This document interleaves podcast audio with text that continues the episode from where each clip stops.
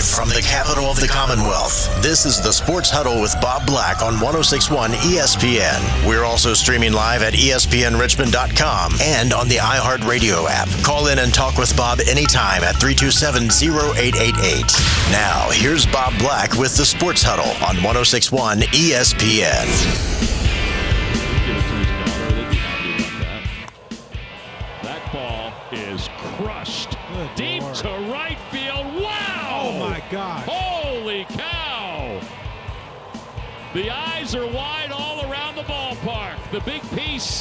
Had to be proud of that one.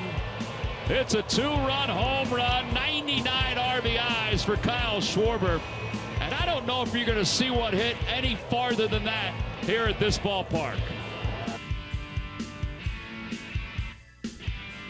Well, Matt Josephs was right on two accounts at the end of Border to Border just moments ago. Number one, I was listening, Matt, so you were right on that account.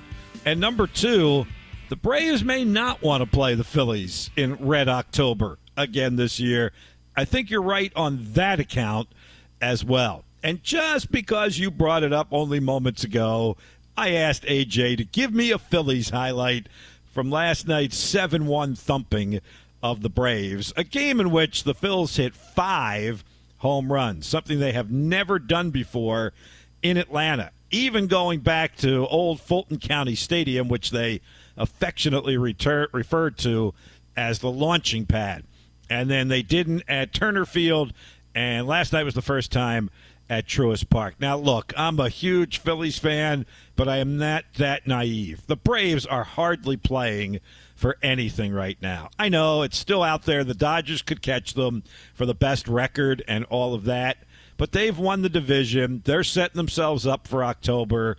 Human nature takes over here, and you lose a little bit of your edge night in and night out when you've already won 96 games, you need binoculars to see the second place team behind you in the standings, and they can't catch you, and all of that. So I get it, but it's an important win for the Phillies as they try and clinch the top wild card spot.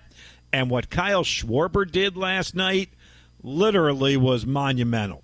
The home run that you just heard Tom McCarthy and John Kruk oohing and ahhing and screaming about on NBC Sports Philadelphia literally went over the chop house in right center field in Atlanta. 483 feet. I think it might have broken a window in that beautiful hotel that is lodged right behind the ballpark down there in the battery in Atlanta. One of the truly great parks and venues in Major League Baseball. And obviously, Kyle Schwarber agrees with that. He loves hitting there. That's his 45th home run of the season, and it went 483 feet. And let me just give you this nugget. And by the way, as we walk into the sports huddle on a Tuesday afternoon, Matt's sticking around. He's in the studio. AJ is in the studio in the producer's booth. I am hosting remotely this afternoon, and we're all going to chat about this and the NFL and college football and much more on the sports huddle this afternoon, you can join us 804 327 0888 on the air 327 0888 is the text line as well. So with that home run last night, uh, and I haven't done this in a while where I've, I've gone back to my old homer status here and talked Phillies or talked Eagles, but you got Matt and me today, so I'm going to um, fade back into that realm for just a little bit here. Anyway, Kyle Schwarber now 45 homers, 99 RBIs, 120 walks, and 100 runs scored.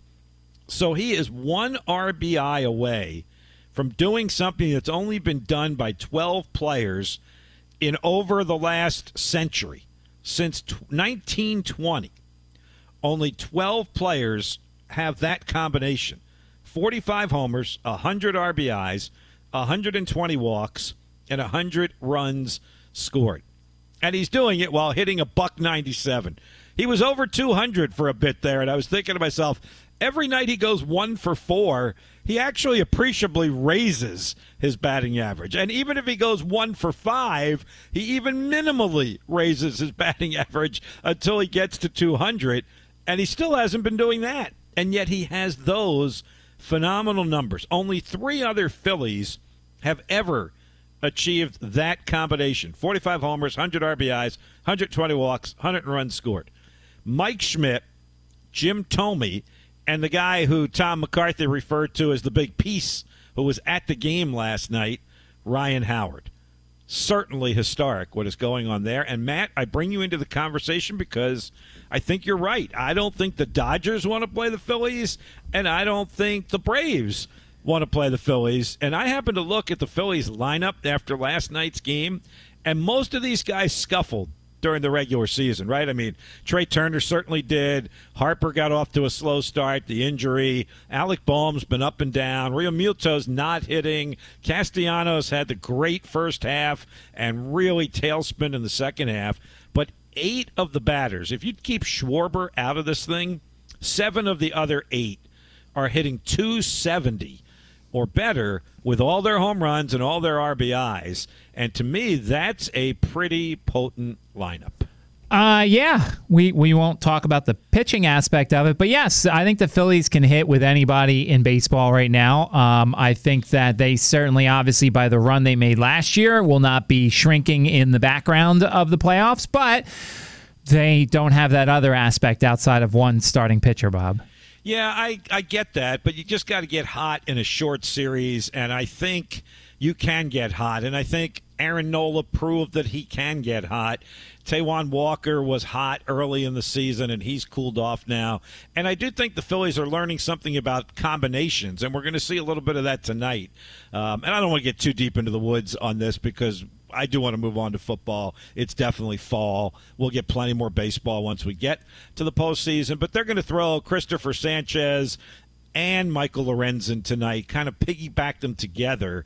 And I'll be very intrigued to see how that works and if that works against obviously a great lineup in Atlanta. Now, like I said, some of the edge is off of Atlanta right now. They're not playing for a whole lot. They're probably going to be the number one seed, even if they you know, scuffle these last couple of weeks. The Dodgers have been red hot, and the Braves have lost four in a row, and they're still like four games ahead of them with, with only a dozen games to play. So I get it, but I will be intrigued to see how they do against, you know, Acuna and Riley and Olson and, you know, Arcia and, and Michael Harris and all of those guys. So I will be intrigued by that. I do think the Phillies, as they were last year, are built for October, and they are built for short series because all of those star players – and I think anybody in baseball, fan of any team in baseball, would say yes. These guys are star players. With the Phillies, they could all get hot together, and they could certainly outslug you.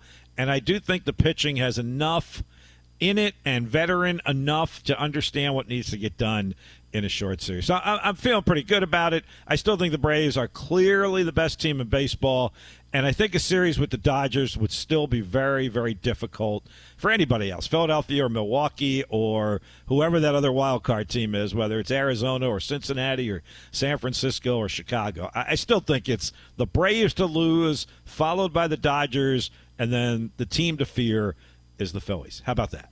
Uh, well, I mean, I would go maybe to the the Reds or the Marlins. Youth uh, doesn't realize how uh, where they are, so there would be no fear. Uh, so that's certainly an interesting thing. But uh, yes, it would be a disappointment if the Braves didn't make the World Series. That's for sure. Well, I think you bring up a great point about the youth and not understanding fear if you want to talk about the Baltimore Orioles, because what they have done over the last two, two and a half years is nothing short of miraculous, quite frankly. I think you could argue it is the blueprint of Major League Baseball, right? They did it through the farm system. They lost 100 games. They lost 100 games, and their games are on our airwaves, for crying out loud. And now they're probably going to win 100 or close to it. They're at 94 right now, but they've never been there before, save a couple of guys guys on that team who have come over from other organizations, Matt. This is a homegrown lineup with youngsters who haven't been there before, and we'll see what happens when the bright lights are shining on Camden Yards. Yeah, and I think a lot of people will be rooting for them because, as you said, they mm-hmm. did do it right, uh, and they have a likable team, a likable fan base, a likable ballpark. So I think they're going to be one of the teams that people root for. All right, I didn't mean to get that deep into it to be honest with you. But I did want to lead with uh, Schwarber's home run. Just a little bit of homerism there. And yes, pun intended, homerism by the Philly guy. But 483 feet in Atlanta, that deserves some kind of recognition and some kind of attention and we gave it to you. Now, look, Spencer Strider's pitching tonight for Atlanta, so I would fully expect the Braves to get back at the Phillies tonight. But I will be intrigued to see how that kind of piggyback pitching idea works for Philadelphia tonight, where Sanchez is going to start. He'll go X number of innings, and then Lorenzen is predetermined. He's coming in next to go X number of innings, and he really hasn't pitched well since he threw that no hitter against Washington. And I think a lot of people go back and say, "Oh, you let him throw 124 pitches. Look what happened." But you were between a rock and a hard place there. You had to let the guy try to get the no hitter, which he eventually got, and you hope that he's able to come back and pitch the way the Phillies thought he would when they got him uh, from the Tigers at the trade deadline. All right, that's our deadline for baseball for right now. Uh, Matt's going to be with us till 5 o'clock. It's kind of our mashup Monday on Tuesday because Matt was out yesterday, and we certainly want to do some crosstalk on the NFL games and the college games and prime time Deion Sanders. And I heard you mention in the ratings for the Colorado Colorado State game all of that coming up this afternoon. Plus, we got a couple of really good guests for you as we take you up to 6 o'clock tonight. Let's tell you about them as we get rolling on the Sports Huddle 1061 ESPN. Here's what's coming up on today's Sports Huddle. Just a huge fan of the sport. This is the River City Rundown. Rundown. Rundown.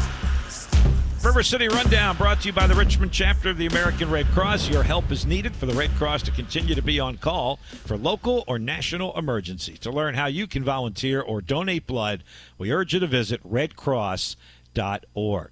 Talk some commanders in the 5 o'clock hour. Barry Svrluga from the Washington Post will join us. We'll get his impressions of the commanders' 2 0 start, the come from behind victory over Denver, and what they have to do to battle the Buffalo Bills in front of another sold out crowd at FedEx Field that will be probably mostly Commanders fans. Now, Buffalo travels well, as we like to say. They have fans all over the country, and they certainly will make their presence felt at FedEx on Sunday, but I don't think to the degree that it would have been in years gone by. So Barry Svrluga joins us a little bit after 5 o'clock this afternoon. And then we'll talk some JMU football at 5:30. Had the opportunity a little earlier this afternoon to catch up with nose guard James Carpenter, who is having an absolutely tremendous season for JMU. He was right in the middle of things in JMU's win over Virginia 2 weeks ago and the impressive win at Troy on Saturday night. Uh, fascinating story, actually, which I got to learn as I was talking with James this afternoon. You're going to hear a couple of his highlights from our good friend Dave Riggert at the JMU Radio Network and our conversation with James Carpenter coming up at 5:30 this afternoon. We alert you of this all the time when we have JMU coaches and players on. They practice at this hour. They are one of those teams that does practice in the afternoon. So obviously their players and coaches not available to us live, but we appreciate them allowing us to tape conversations with them in the middle portion of the day. So you'll hear that interview coming up at 5:30 this afternoon.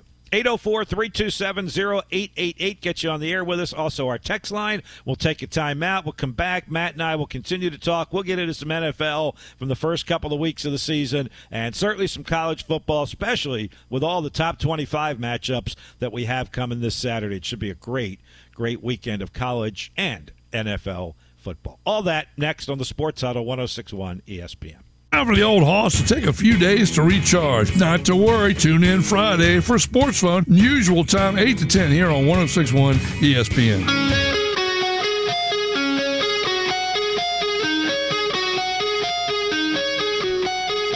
So I'm going to go to the phones here in just a moment. But Matt, yesterday, kind of on a whim, AJ and I played this NFL game called Lucky or Good. And we took all the 2 and 0 teams in the NFL. And, you know, this was our major overreaction to just the first couple of the weeks of the year. Although you know the opposite stat, right? If you're 0 and 2, only like 11% of NFL teams have ever made the playoffs when they start the season 0 and 2. So we went through the list of 2 and 0 teams, which now includes one more after last night in New Orleans, and kind of determine whether they've been lucky or they really are good. And I'm going to ask you about one of them because I'm going to go to the phones into Dolphin Dave in just a moment. What do you think? Dolphins, lucky or good? Two point win over the Chargers, seven point win over the Patriots. Game probably wasn't as close as that score indicated. Uh, Tua's been playing great. His receivers are catching passes. Mostert's running the ball. What do you think? Dolphins, lucky or good? Uh, lucky injury wise, good on the field. I mean, their whole season determined by Tua. If Tua's brains can stay intact, which we hope they do, then I think they'll be fine. If Raheem Mostert stays healthy, I think they'll be fine. Um, but if one of those two or even both of them goes out, then things go downhill, unfortunately.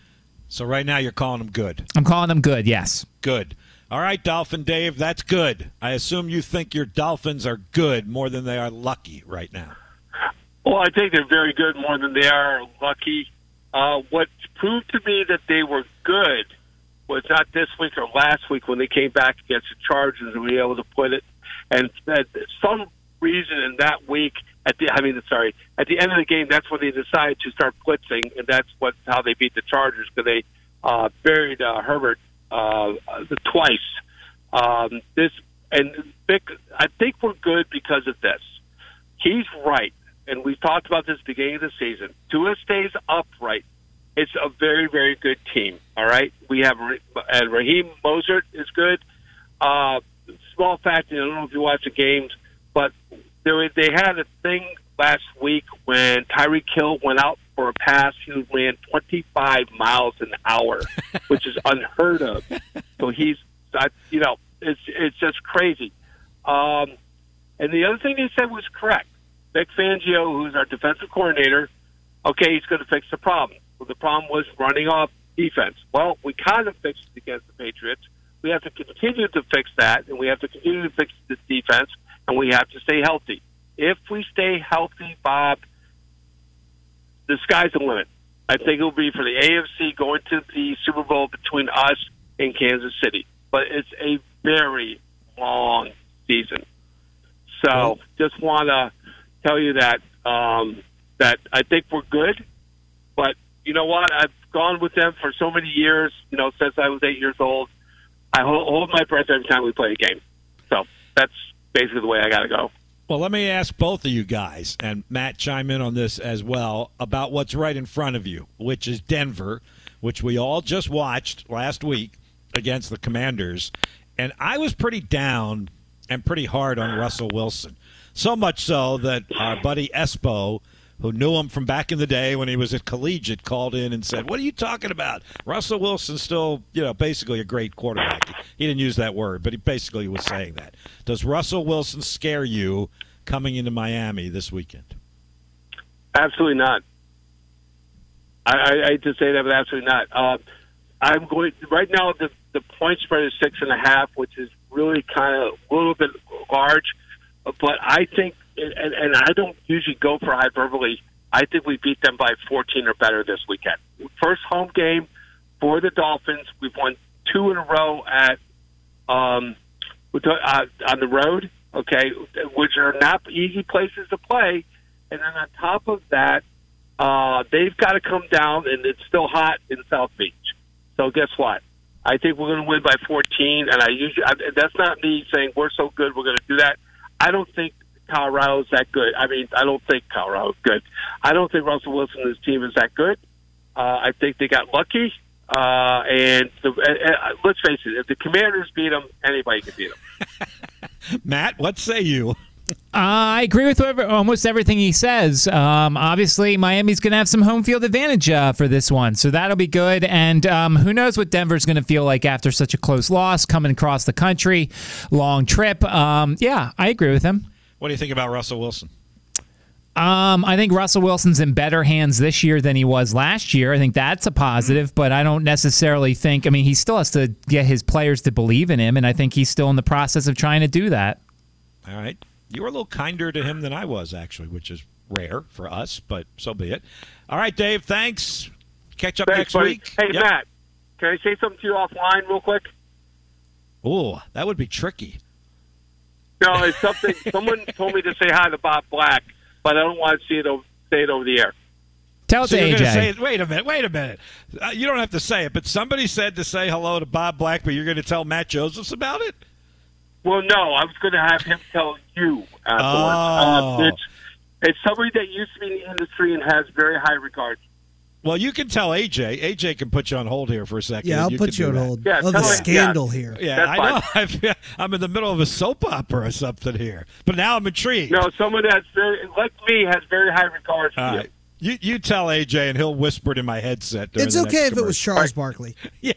Oh, it's not. I love Charles Barkley, even though he would never listen to me, because Charles Barkley, Barkley hates listening to games on the radio. He has said that publicly.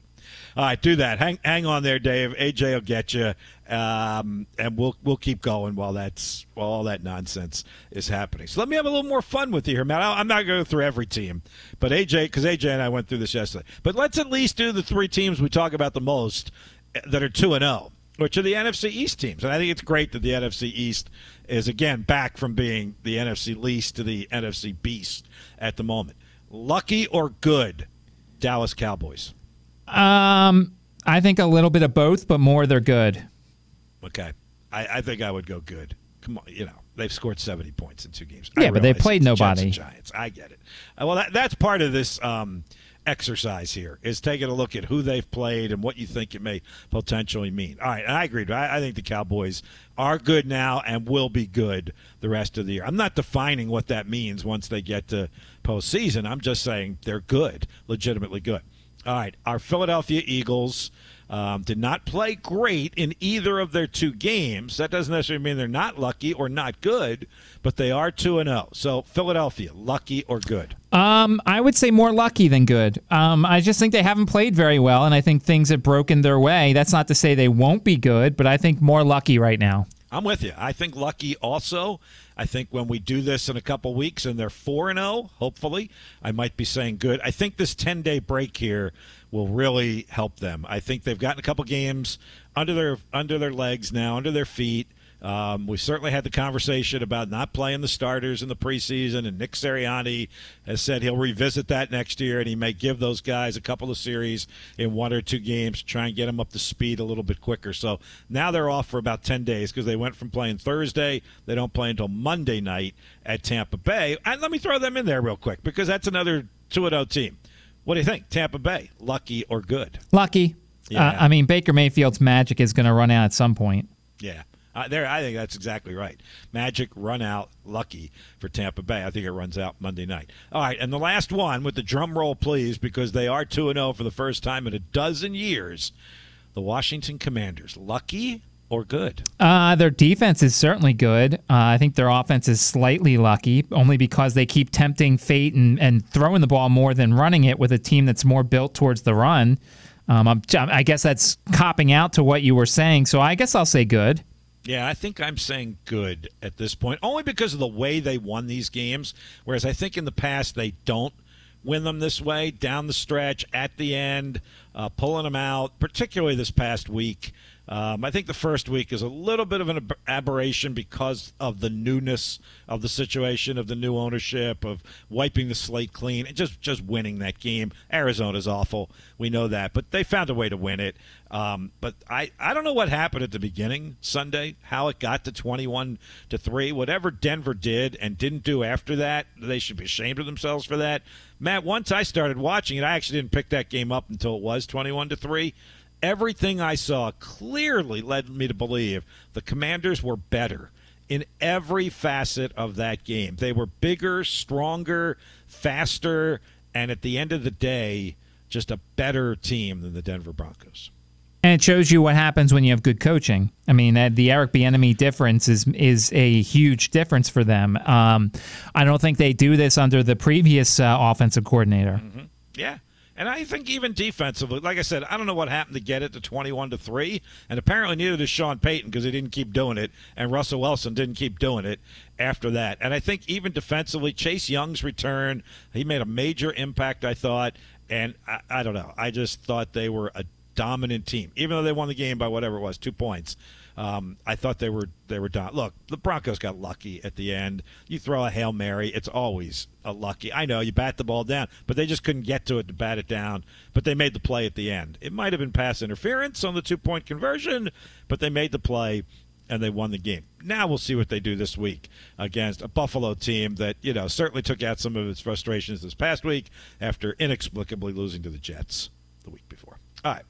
Uh, bottom of the hour. Let's get the break in. We'll do some more of that. We'll get into some college uh, talk as well, both with our local and regional teams and also nationally, because it's a big week ahead in college football. Uh, halfway through on a Tuesday afternoon, kind of the Monday mashup with an asterisk next to it, because it is Tuesday. Matt hanging around to about 5 o'clock this afternoon. Sports Huddle continues, 1061 ESPN all season is 1061 ESPN. Brought to you by Arthur's Electric and Park and Go.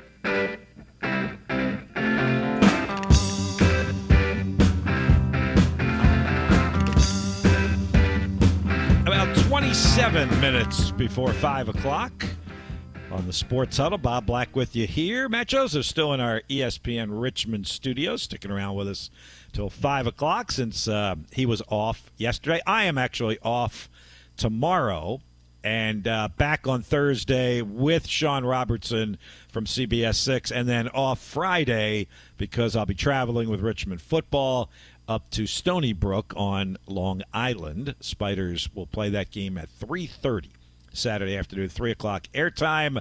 Uh, first conference game of the year for Richmond. Stony Brook already 0 3. Matt, I cringe in saying this, and I've said it a couple of times already, and it's total coach speak, but they may be one of the better 0 3 teams in FCS football because the schedule maker was mad at them and gave them Delaware, Rhode Island, and then their FBS game at Arkansas State as their first three games, and they are 0 3. Uh, yeah, that's good. You've been around the coaching staff quite a bit there, Bob. With that, that was uh, that was good. Thank you. I don't really know. I'm just starting to do my research on them. Uh, they're they're pretty young or or they're new because they're transfers. One way or the other, they got a lot of new pieces there at Stony Brook. So I, I don't really know. I do know they played two teams that I think will wind up in the upper third or so of the CAA standings to start the year, and then by their choosing, an FBS game against Arkansas State. So they're 0 3, but their strength of schedule, I would say, significantly better than Richmond's at this point. So, and they've played two conference games, so they kind of have a feel for what it's like to play a CAA game. So we'll find, and it's a terrible place for Richmond to play up there. Not that Stony Brook is a terrible place; it's a nice place, but the Spiders do not play well up there. They have lost three in a row. They're one and three all time.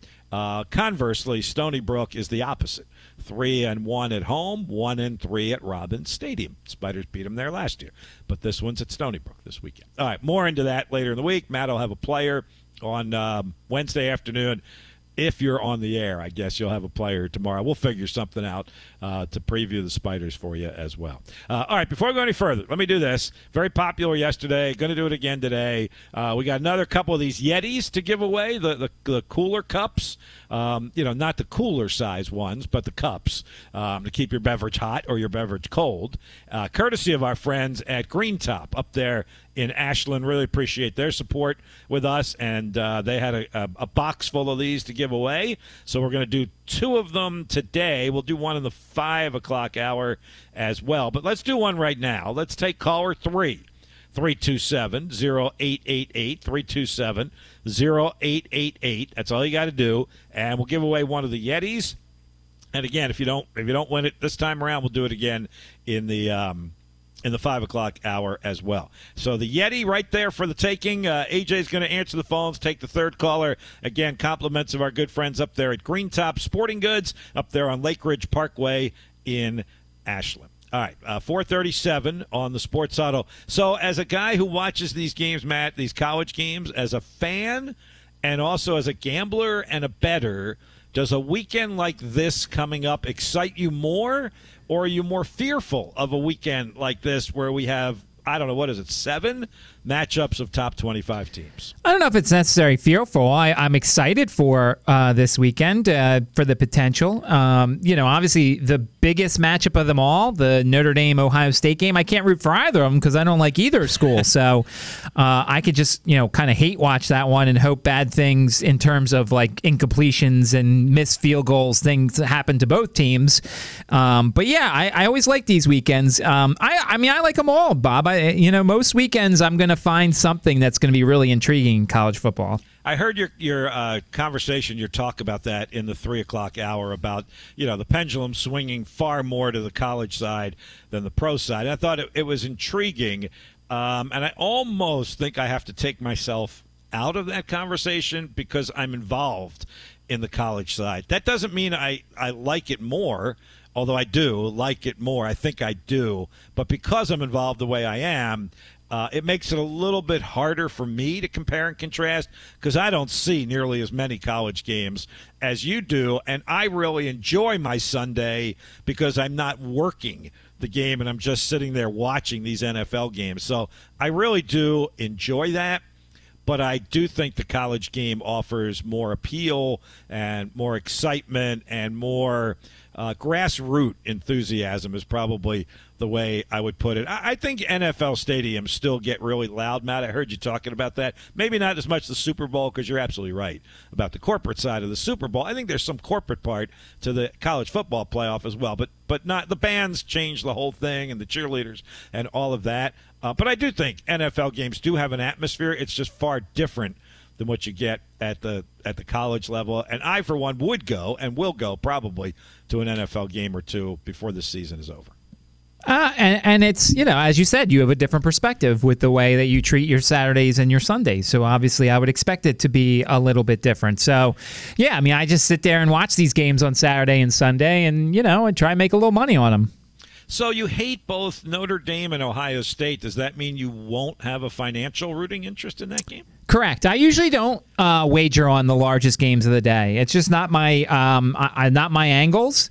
Um, it's funny. I, I, I, told this last week. I said there were two people in my industry who I respect who said, and each of them gave me a reason to bet on Florida and Tennessee in that game. So when you don't have a general consensus or something like that, then uh, it makes it a little bit tougher. And, and I think a lot of people know the SEC better than I do, the Big Ten better than I do. I'd rather just focus on the AAC, the Sun Belt, stuff like that. Um, having said all that, um, the nation is in love with Coach Prime and Colorado. And I am too, actually. I probably talked more about Deion Sanders in the last two weeks than I have since he was a Richmond Brave back in 1991.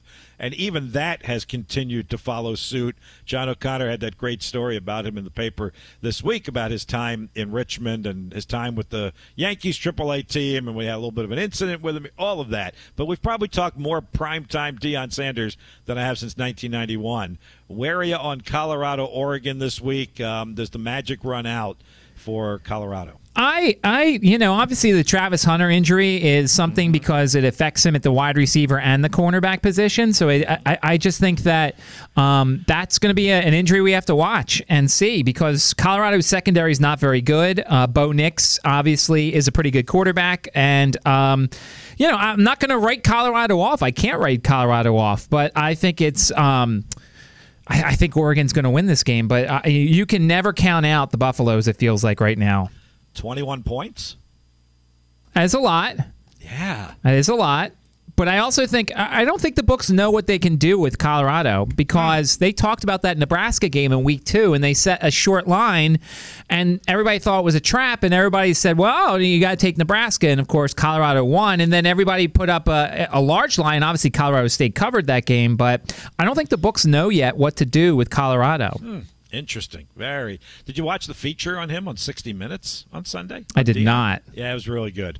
Really a great inside look. It was nothing that you wouldn't expect to see or hear from him, but just seeing him and hearing him say it um, really made it even more real. And did you see how much money they have already made on the sunglass thing? Unbelievable. Oh, it's a lot of money. And oh, obviously, we just found out they sold out all their games for the rest of the season as expected. Yep. So. Yep. It's crazy. Yeah. All right, man. What's the bet? I got I got uh, Colorado. Are you taking 21 with Colorado? Is that what you're getting? I'm going to do an individual bet with Matt. No, I didn't say I was taking Oregon minus 21. no, I didn't not, say I'm not betting anything in that game right now. No line, straight up. You got Oregon. Straight I, up. Yep, no. straight up. I you got oh, Oregon. Oh, wait a minute. Colorado. I would get in on that if I could, but I'm not. No, why would I take why would I take a, the the underdog by 21 I'm points? I'm not telling you to take the points. I'm saying a straight up old no, school bet. You You're don't taking Colorado then, right, AJ? I am 100% taking Colorado. See? See, I would do that right now. I would I love Deion. I, like I keep saying, I keep surprising myself how much I like the guy because I do think he's a lot of hype and hot air and but he believes in his hot air. Let me put it I didn't mean it that way. And and the bling and, and all of that, but I love what he's doing. I love what he's doing in college football. I love what he's doing out with all of that but I would take Oregon straight up. Absolutely would. I love that he's becoming a heel because college football every once in a while needs a heel. What does that mean? He's becoming a heel. There's a lot of people. who- There's a lot of people. Heel is is the bad guy in wrestling. I wrestling. know. That's what I thought. I, I thought everybody was like throwing, you know, roses and bouquets his ways. Oh You know? no, No? there's diehards who do not like Colorado, who don't like the way that he kind of built his team, and they don't like Deion. I mean, I asked Jay, Jay Norvell. I think he would. He doesn't like uh, Deion Sanders very much. So I think I think it's good for college football on the field, and I think the whole concept of him being a heel to some is is also very helpful.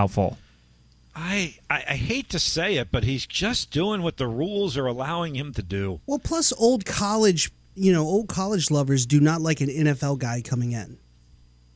Yeah, I guess. I mean, I I give the athletic director credit. He was he was featured in part of the 60 Minutes piece as well, and you could tell he was kind of an old school guy. But he knew they had to do something to revitalize a team that only won one game last year, and there were a couple of other schools out there who were pretty close to being just as bad, and they wouldn't roll the dice and take the gamble on him. And Colorado did, and I give him credit for that. And like I said, I don't think he's now he may be doing some things like every other school is doing that might push the envelope a little bit. Wink, wink, nod, nod. I don't think he's alone on that one. But in the big picture, Matt, I think he's just doing what the rules now allow him to do. Oh, I, I'm I'm not against it. I was at first, but I, I kind of you know I'm letting it kind of play out a little bit. I I mean I think we might see more coaches do that, kind of clean out the unfortunate uh, players and bring in a lot of their own and see what happens. Um, here's the problem with that, and maybe not at that level, maybe not at the big time level. And I've mentioned this before.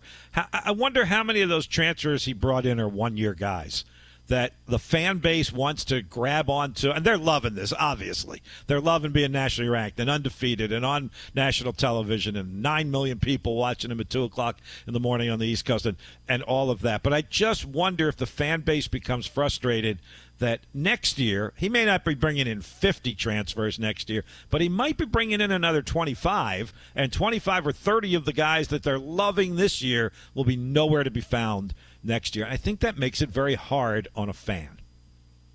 I no, I don't think so. I think it was a one-time thing in terms of cleaning out the players who were there last year. Um, I think if he brings them here, he's not going to most likely push them out unless it's a disaster, which obviously it's not going to be. Well, I just wonder how many of them are one one year players. Like that's all they have eligibility wise left, or they're good enough that they're going to jump to the NFL next year. That's my point. No, I don't think he's running these guys off uh, at all. Absolutely not. I just wonder how many of them. I guess we could do a deep dive into their roster to see how many of them are kind of one year guys. Well, he already said, and it's been posted on Twitter, that Shedeur Sanders and Shiloh Sanders, his two sons, are coming back next year, definitely. Yep. Well, now that one makes a little more sense. I mean, Dad's running the program. I get it. Like I said, I, I would have to do a deeper dive of their roster. Um, you know, if all and I agree with you, he won't have to do th- to this degree moving. For they were terrible. He got rid of terrible players. Again, that's just part of the deal at this point. I don't have a real problem with that. Um, with a new coach coming in and being honest and, and doing that. And again, if you watch the 60 Minutes piece, one of the things he said was, you know, he talked tough and hard with those guys, and a lot of them left after they heard tough and hard. And he's like, You're not meant for our program anyway. If you'd come up to me and said, I think you're wrong, coach, I want to prove on the field that I can stay here, he'd have given them every chance in the world to stay there. But a lot of them just left. And I, I respect him for that. I just will will see if he has to continue to turn over a chunk of the team. It won't be whatever the number was this year. I think it was 50 or 55, somewhere somewhere around there. If it's 25 of that and what impact that makes. And here's the other thing we got to break in here, Matt. The next 2 weeks are going to tell us a lot more about them, right? I mean, Oregon and USC the next 2 weeks. Yeah, I mean that's going to say. I mean, look, obviously TCU's a good team, so that we can't take that away from them. Um, the you know the Nebraska win, the Colorado State win, how they won those games, those are certainly things you can't take away. But yeah, we'll, we're going to learn about them these next two weeks. All right, let's get the break in here. Maybe we'll finish it up with Matt. We'll come back home a little more, a little Virginia, Virginia Tech, that kind of thing. Uh, coming up when we come back after the break, 1061 ESPN.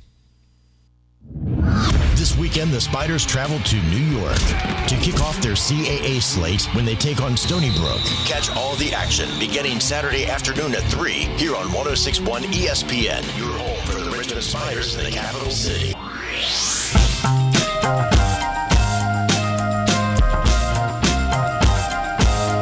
Thanks to everyone who called trying to win the Yeti cooler thermos um, that we gave. I'm going to find a more challenging way to do it, I think, because AJ's telling me the, the phones been lighting up. We've just been picking a number, and AJ's been counting and taking the call. But maybe we'll we'll challenge a little bit more. We'll give it one way in the 5 o'clock hour. Uh, Balin was our winner.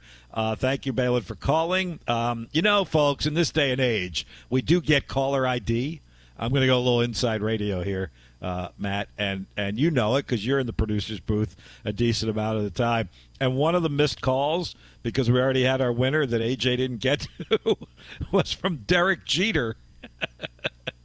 I think someone's pulling our leg on that one somehow, some way. Yeah, I don't think Derek Jeter's listening, but if he is, that's cool. I mean, I don't know if he he, might the love Yeti. the New Yorker on the show. That's all I'm He saying. might, I don't know if he needed a free Yeti. Let's put it that way. He might be listening, but I think Derek Jeter could probably, you know, buy He could put it the, in one of those baskets he gives away.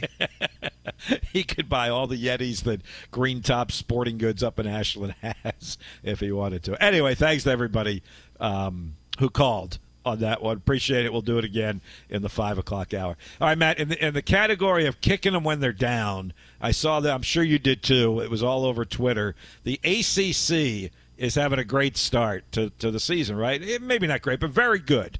They're 26 and 10 in non-conference games. They're eight and five against the SEC and the Big Ten. And of the 10 non-conference losses, half of them belong to our two teams, Virginia and Virginia Tech. And if you want to take it a step further, four of the five losses to the SEC and Big Ten belong to Virginia and Virginia Tech. We're in for a long year here with those teams. Yeah, we are. Gonna have to find some creative ways to cover these folks. I guess so.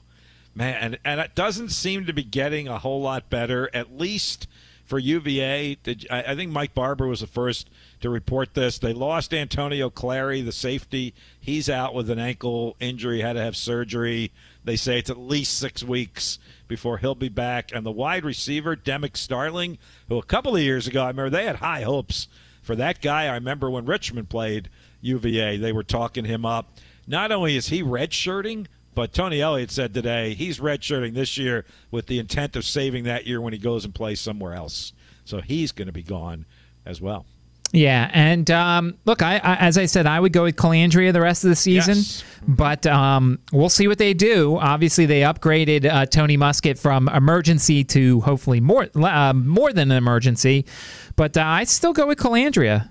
What do you do at Virginia Tech at this point? Uh, I go with Kyron Drones. Yeah, I would too.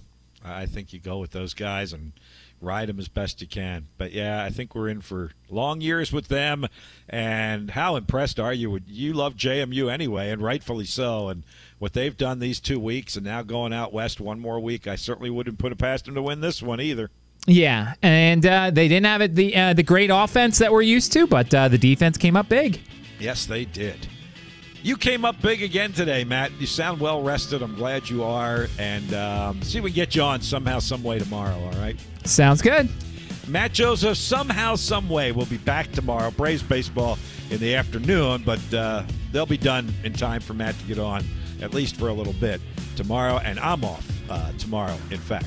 All right. Thank you, Matt. Matt Josephs with us in the uh, 4 o'clock hour. I'll be back in the 5 o'clock hour. Barry Svrluga from the Washington Post joins us first and foremost right after the 5 o'clock Sports Center update. We'll talk some Washington Commanders. And then at the bottom of the hour, James Carpenter from the aforementioned James Madison Dukes, outstanding nose guard on their terrific defense, joins us at 5.30. Back after the Sports Center update on 1061 ESPN.